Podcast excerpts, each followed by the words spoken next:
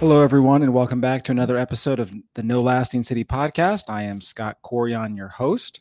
Today, we're going to pick back up in the How the Church Can Change the World series. This is part two of that series. We're looking at Acts 242, where we get this picture of the early church functioning at its best. And we read that they, that is the early believers, devoted themselves to the apostles' teaching and the fellowship to the breaking of bread and the prayers.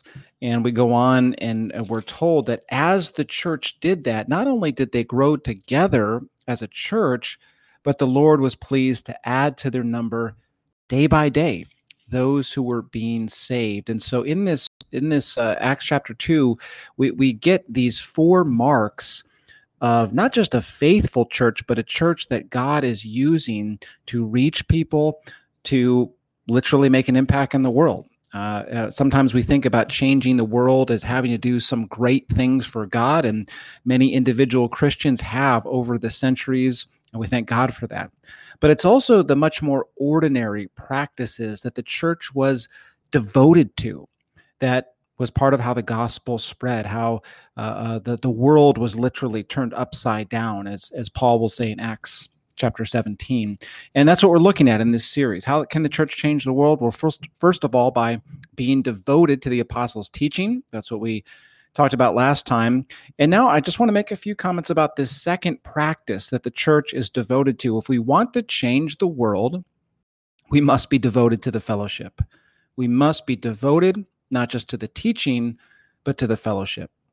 You see, the fellowship that the gospel creates, it is a beautiful thing. And in this Acts chapter 2 passage, we do get a small glimpse of the depth of the fellowship of the early church when we read uh, in verse 44 that all who believed were together and had all things in common, and they were selling their possessions and belongings and distributing the proceeds to all as any had need. And so that is a picture of very deep fellowship. People were willingly, not because they had to, but because they wanted to selling their own personal wealth, giving it to those in need uh, because they were part of one family. Uh, that that is the depth of the community that the gospel creates. We are actually a family in Christ, and and and we live that out. Michael Green is an Oxford scholar, and he wrote a book many years ago called Evangelism in the Early Church. And he asks uh, the question in that book, you know, what was distinct about the church in the Greco Roman culture? What made such an impression upon uh, the Greeks and the Romans as they observed the early church? And one of the answers that he gives is precisely this the fellowship. The fellowship of the early church was unlike anything the ancient world had ever seen. The faith broke down centuries old barriers between different classes of people who now ate at the same table. Uh, Justin Martyr is one of the earliest Christian apologists, going all the way back to the uh, uh, early centuries of the church. And I got I've got a quote from him as he's writing to defend Christianity. Uh, he, he says this, writing to talk about the effects of the gospel in, in the life of the church. He says, We who hated and destroyed one another on account of the different customs and would not live with men of different races now, since the coming of Christ, live on excellent terms with them, and we pray for our enemies. And so he appeals to this, this uh, new community as a, a powerful witness to the, the truth of Jesus and the gospel. And that has always been part of the power and beauty of the fellowship of the church is that it the gospel brings people together inside the church who would never get along outside the church. White collar blue collar all sorts of classes and races people that would never even talk to each other uh, because as martyr said of the different customs that divide us inside the church uh, we come together. This is what Paul says in Galatians 3 In Christ, there's no Jew or Greek, slave or free. And just stop right there. That's a pretty radical thing to say. Uh, th- these were deep divisions in that culture, and the gospel brought us together in one fellowship. And not just brought us together, uh, but, but brought us together in real relationships of humility and love and service to one another. And the world had never seen anything like this before. And if you go on and you look at all of the one another commands in the Bible, uh, everything that that the, the apostles teach about what life with other Christians should be like, it's a really attractive picture. And I, I have said over the years, as I've talked about this, listen, wouldn't you want to be in a group of people who genuinely loved you, who genuinely cared for you, who, who made it a point to look out not just for their interests, but your interests? Uh, wouldn't you want to be in a community that was just overwhelmingly hospitable, welcoming you in, uh, wouldn't you want to be in a community of people that were willing to bear your burdens with you and weep with you when life is hard and there's nothing to say, but we can weep together? And wouldn't you want to be with people who are truly happy at your life victories and want to rejoice with you and aren't jealous that you're having good things happen to you while while not them?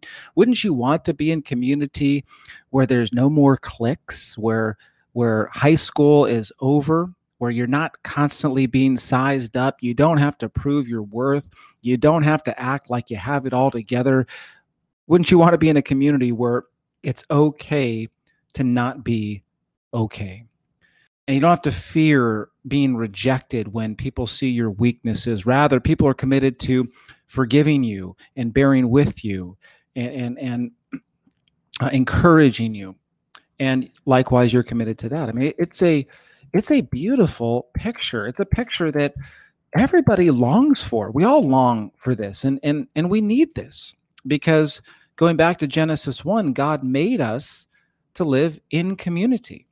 And, and it shouldn't be a surprise to us when we see all the secular studies come back and report that to truly have a happy life, it's not tied to money, it's not tied to some of the things we think it is. One of one of the things even these secular studies have found a correlation between is having deep relationships and meaningful relationships with other people, real connection. And there is such a longing for this kind of community in our culture right now. It is so hard to find. And the church has a real opportunity.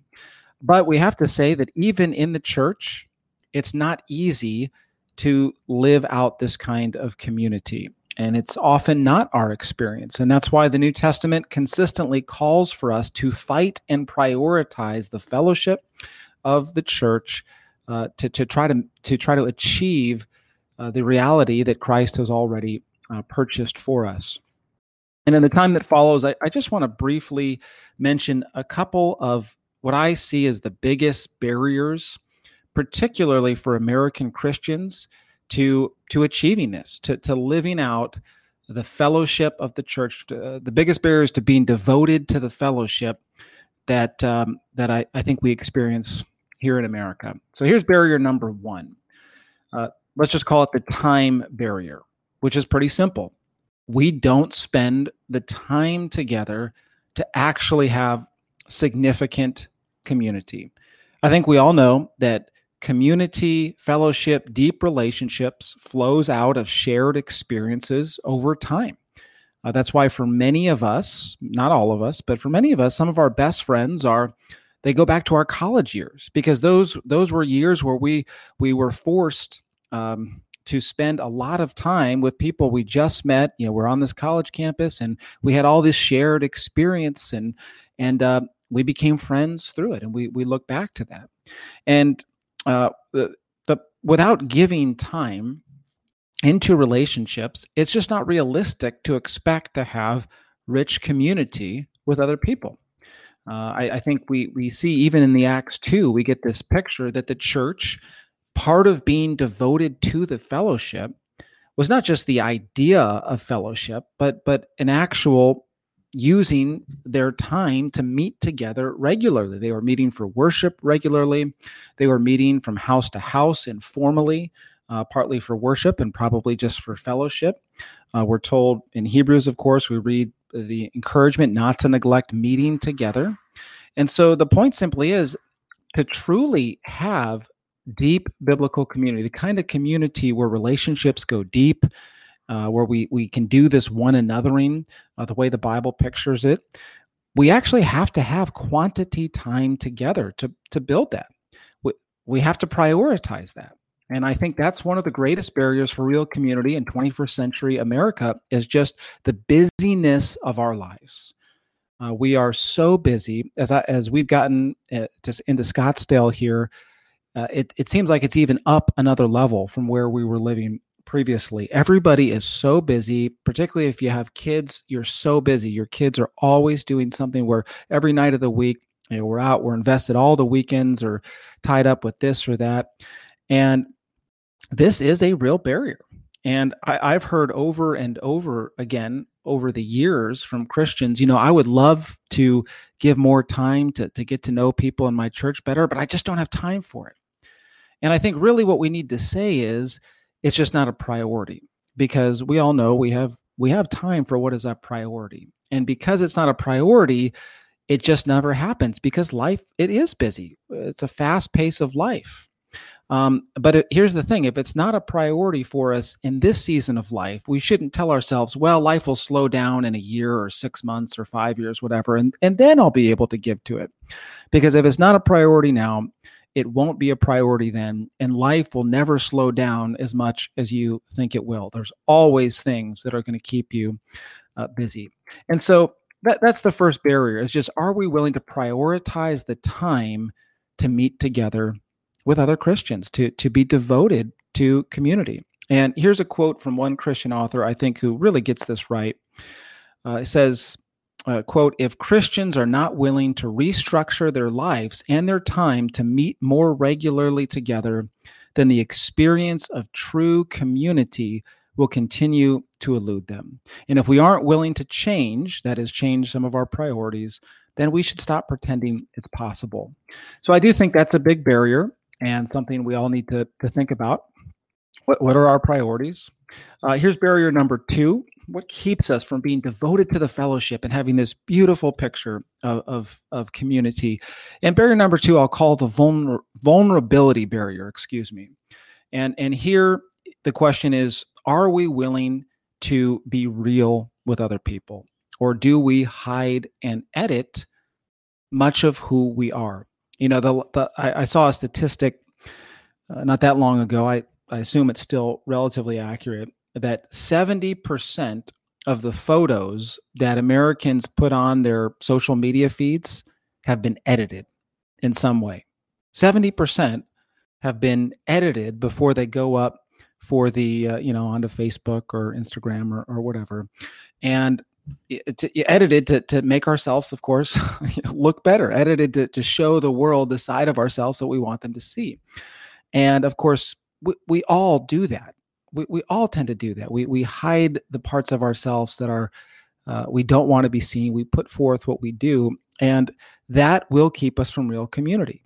I think we all know to have true connection with other people, we must allow ourselves to be seen. Uh, how can we weep uh, with those who weep and share burdens with each other if we don't actually share what's making us weep or share what our burdens are. In some ways, it's just kind of common sense. And so nothing prevents biblical community more than an unwillingness uh, to be to be real, to uh, a pressure to act like we have it all together. And listen, I know this is incredibly difficult. This is a this is a hard barrier to overcome. Uh, it's one I think we're all in process working on. Uh, it is challenging. It, it, it's a scary thing to let mm-hmm. down the walls. It, it really is, um, and I, I, fully acknowledge that. Uh, we have to pray that we have healthy enough churches where it's safe to do that, where it is safe to be weak. It's it's safe to show our vulnerabilities, our fears. We have to pray that we do not fall prey, no pun intended, to a Pharisaical church culture where we all feel like we have to hide our own failures and sins and look down on those who don't have it all together. Uh, Dietrich Bonhoeffer warned of that many years ago in his book Life Together. He warns about having a pious fellowship, uh, which is a community of Christians that, quote, permits no one to be a sinner. So everybody must conceal his sin from himself and from others. And so we all remain alone with our sin, living in lies and hypocrisy, end quote. Uh, we have to pray that God would keep our churches from that kind of culture because we'll never have real community. We have to pray for courage, honestly, for courage uh, to allow ourselves uh, to, to be seen, to be known. We have to rest in God's love for us, His care for us, so that we uh, uh have the courage to step forward and, and, and bring down the walls. And uh, often, what happens is once somebody does that, uh, it just creates a, a, a, community and atmosphere where more and more people do, and it's beautiful and it's very powerful. So that's a, a second barrier. Barrier number three is what I call the unrealistic expectations barrier. What keeps us from having this this uh, wonderful community the Bible pictures? What do we have to fight against? Unrealistic expectations of other people. Listen, we we all bring hopes and dreams for the community we're in. When you when you first start going to a church and you look around the room and you see all these smiling faces, you, you you begin to dream, ah, there's all my best friends, and this is just going to be wonderful. And I, I, bet I'll be invited over to people's houses every night of the week, and we'll do this together and that together. And and maybe you don't do that, but we all have some sort of ex- expectations and dreams for our relationships in the church, and rare, and the, they're they're all wonderful.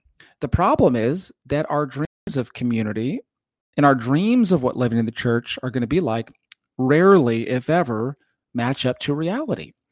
And that is simply because the church is filled with sinners. The church is filled with people just like you and me, people who struggle with pride still, people who struggle with self righteousness and selfishness and all the other things uh, that go along with, with that.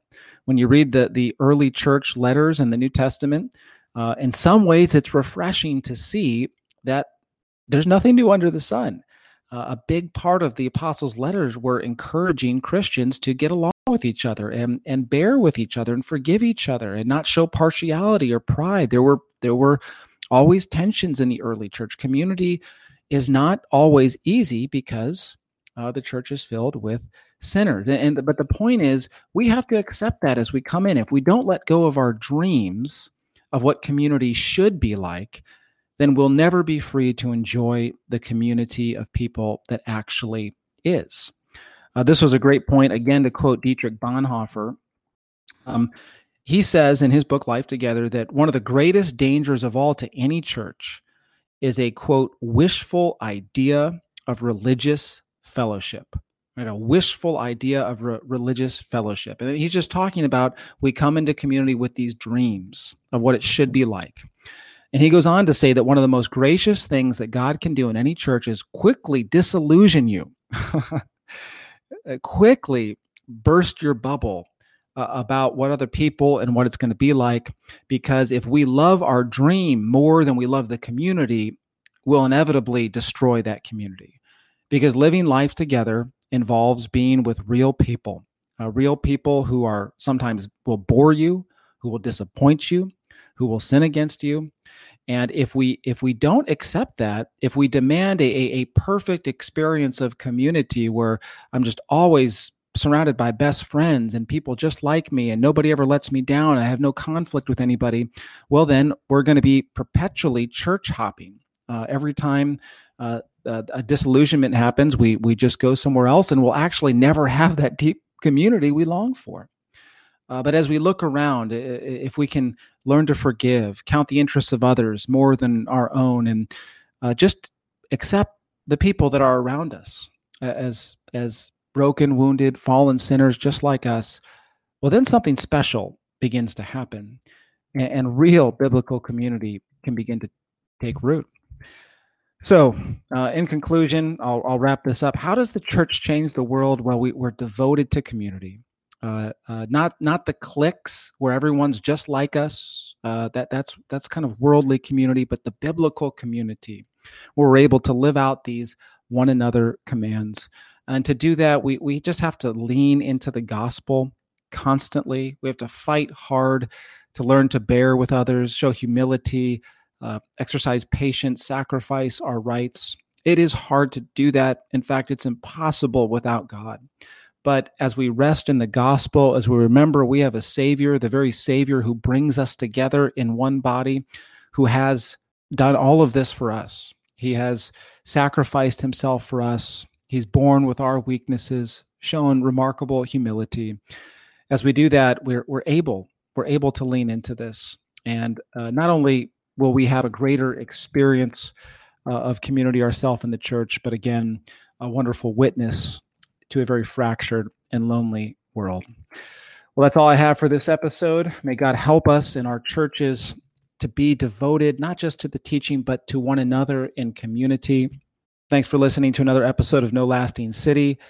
Join me next time. Goodbye.